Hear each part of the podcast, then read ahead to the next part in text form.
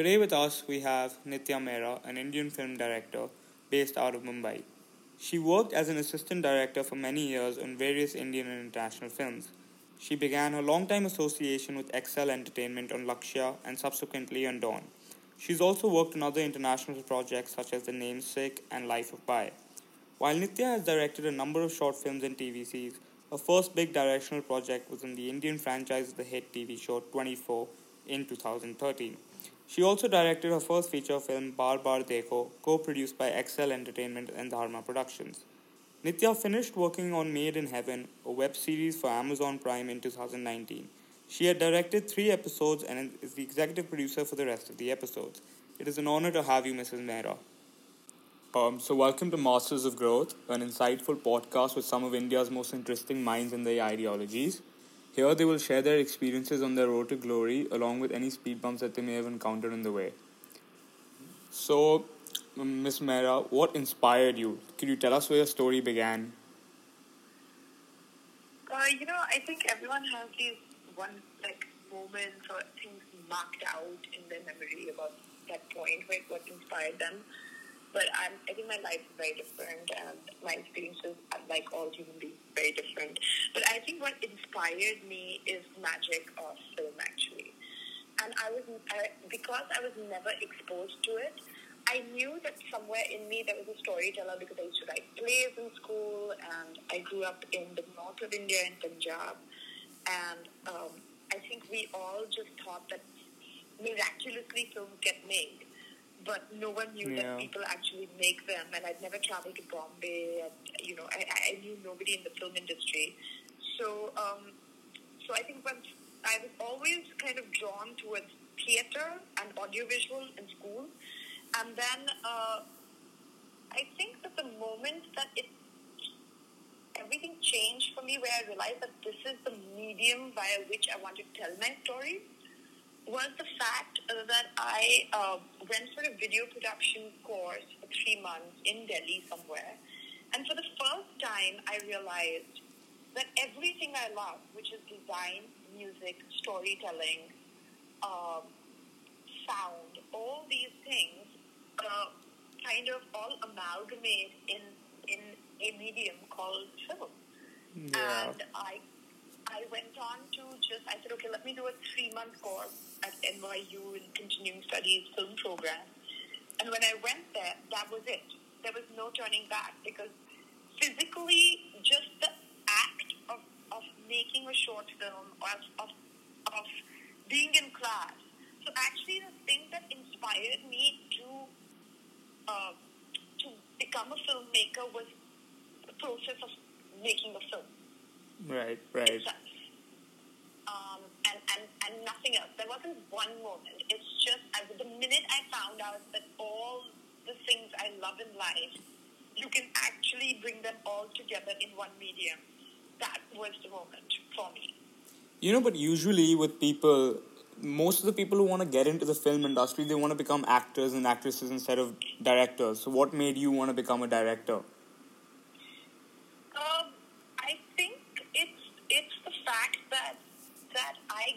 Tell my story on my own terms, and um, it is supremely creatively satisfying to to build an entire world. And acting is one part of it. If I were to be an actor, then I am definitely at the hands of a storyteller. And I will enable them to tell a story. But for me, it was always very clear that I wanted to tell the story. So I think it never even crossed my mind that I would be on the other side of camera. It, it was fair enough. very clear. Okay, fair enough. I mean, each to their own. Mm-hmm. And now that you've told us what inspires you, what motivates you on a daily basis and not makes your story end? You know, uh, the truth of the matter is that I'm not motivated every day. And uh, it takes takes a story and it takes you breaking your head against a wall. I'm uh, sure. To, te- to tell that story that motivates you. So I think your question is I think when I get the seed, when I just grasp, because sometimes it doesn't come so easy, right? Like uh, there are different ways that I come up with, okay, what's the next tale that I want to tell? Or what is the next project I want to do? Once I grasp just the either the one word or the one liner of what it's going to be, it's a eureka moment.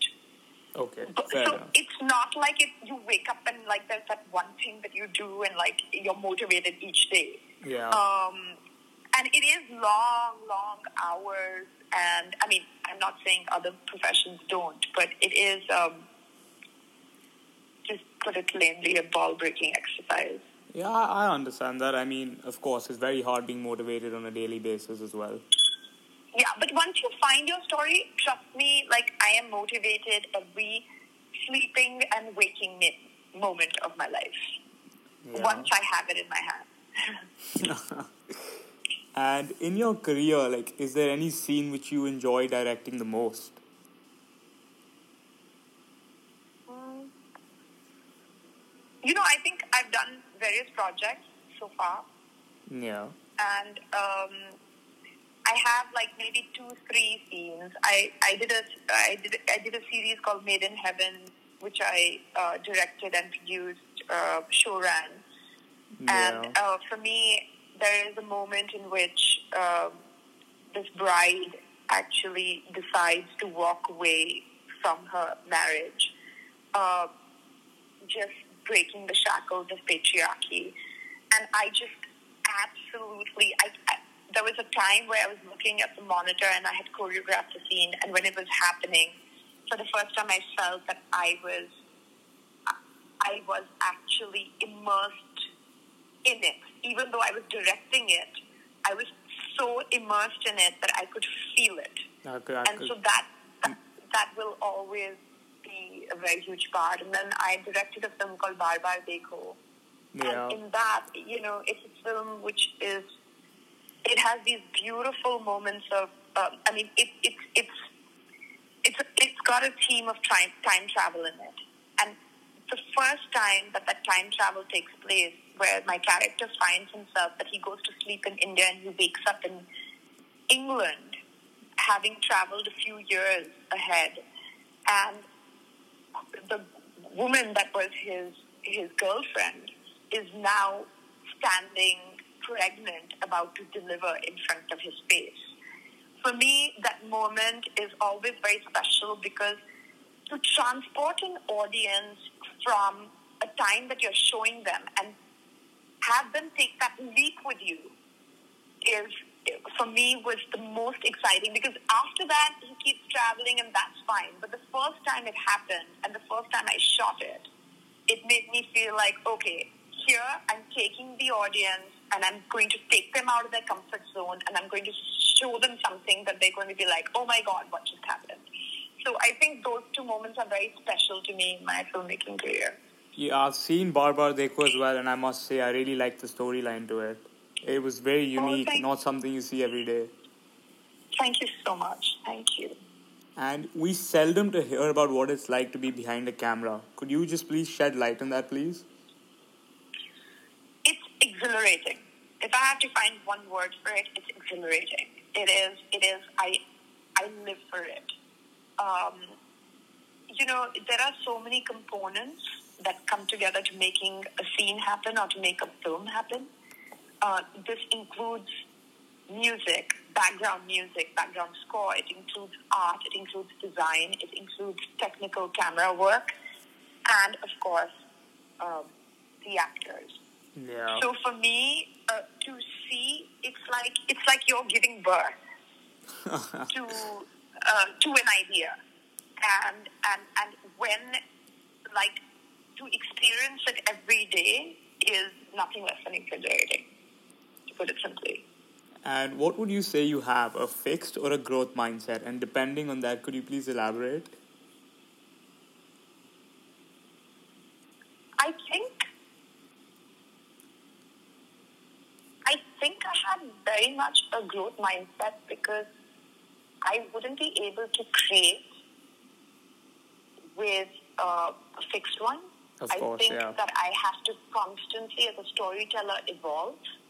Yeah, that, Um, I, I have to evolve as a human being to be able to let that seep into my stories. And so with each project, you come in, and I'm purely talking as a filmmaker. I'm not talking as a personality, but I'm just talking as a filmmaker. Yeah, of course. I think I am a filmmaker because I am also uh, the person that I am. And I think that, that a growth mindset, is, if that's what you're terming it as, Yeah. is is very very essential for the profession that I'm in. Um, I think that I have to live and learn each day.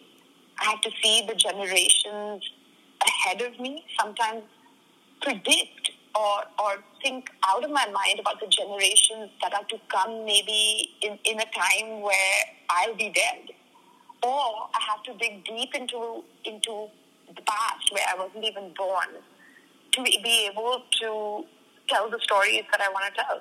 Yeah. So it has to be shifting sands for me. I, I, I completely And- agree with you, especially in that And industry. yet, yeah, and yet I feel like once I do find that, like let's say I find a story that I'm telling, then I must, I must fix myself for that moment of time while I'm telling that story yeah. in that time frame. Fair enough, yes. And could you uh, tell me or share the name of a director that you admire or seek inspiration from? And why? This is such a difficult question. You know, I get asked this all the time, and it's so difficult because there's so many that have inspired me. But I'm a huge, huge fan of um, Del Toro. Um, I think that he's, he's a Mexican filmmaker, and um, he he he his, his films are very much uh, things that I not only enjoy watching, but one day I hope to be in. You know, I am inspired by him, but one day I hope that my world can be, you know, just broadened. My horizons can be broadened a little bit, and I can get into telling those kind of fantastical tales that he tells with so much heart, with so much. Uh, you know, he always champions humanity and the best in humanity, and and he has this kind of fantastical element to his films that you just always have to take a leap of faith when you're watching. So yeah, I'm hugely inspired. It's very difficult to put it down to one person because there are many more. Um, and I think out of the Indian filmmakers, I'm definitely inspired by Satyajit Ray and Hrishikesh Mukherjee. Two very diametrically opposite Yeah. uh, directors, filmmakers, but you know, um, I love their work and I've watched it. I, I, I watch it every now and then when I just want to shake myself up and be like, uh, let's look at some maestros at work. Okay, and for the last question, what advice do you have the people of my generation aspiring to becoming successful in the film industry? Um, I think I don't want to give any gyan, so to speak. uh, but and, and you know, like you know, everyone talks about like, oh, just be true to your dream, tell your stories, this, that, and the other. But I think for as, as a filmmaker, I just feel like it's about observation. It's about uh, get get the chance to just look up from your phones and um, stop uh, kind of uh, referencing other filmmakers. Look outside your window, observe every human being, uh, their mannerisms, uh, put yourself in that shoes because uh, that's where your stories lie. I Uh, just observe, observe, observe people, observe life. Just look out of your window. It's all there. It's all there. I think that's a great answer, and thank you so much for taking out time for the podcast. I really appreciate it. A pleasure.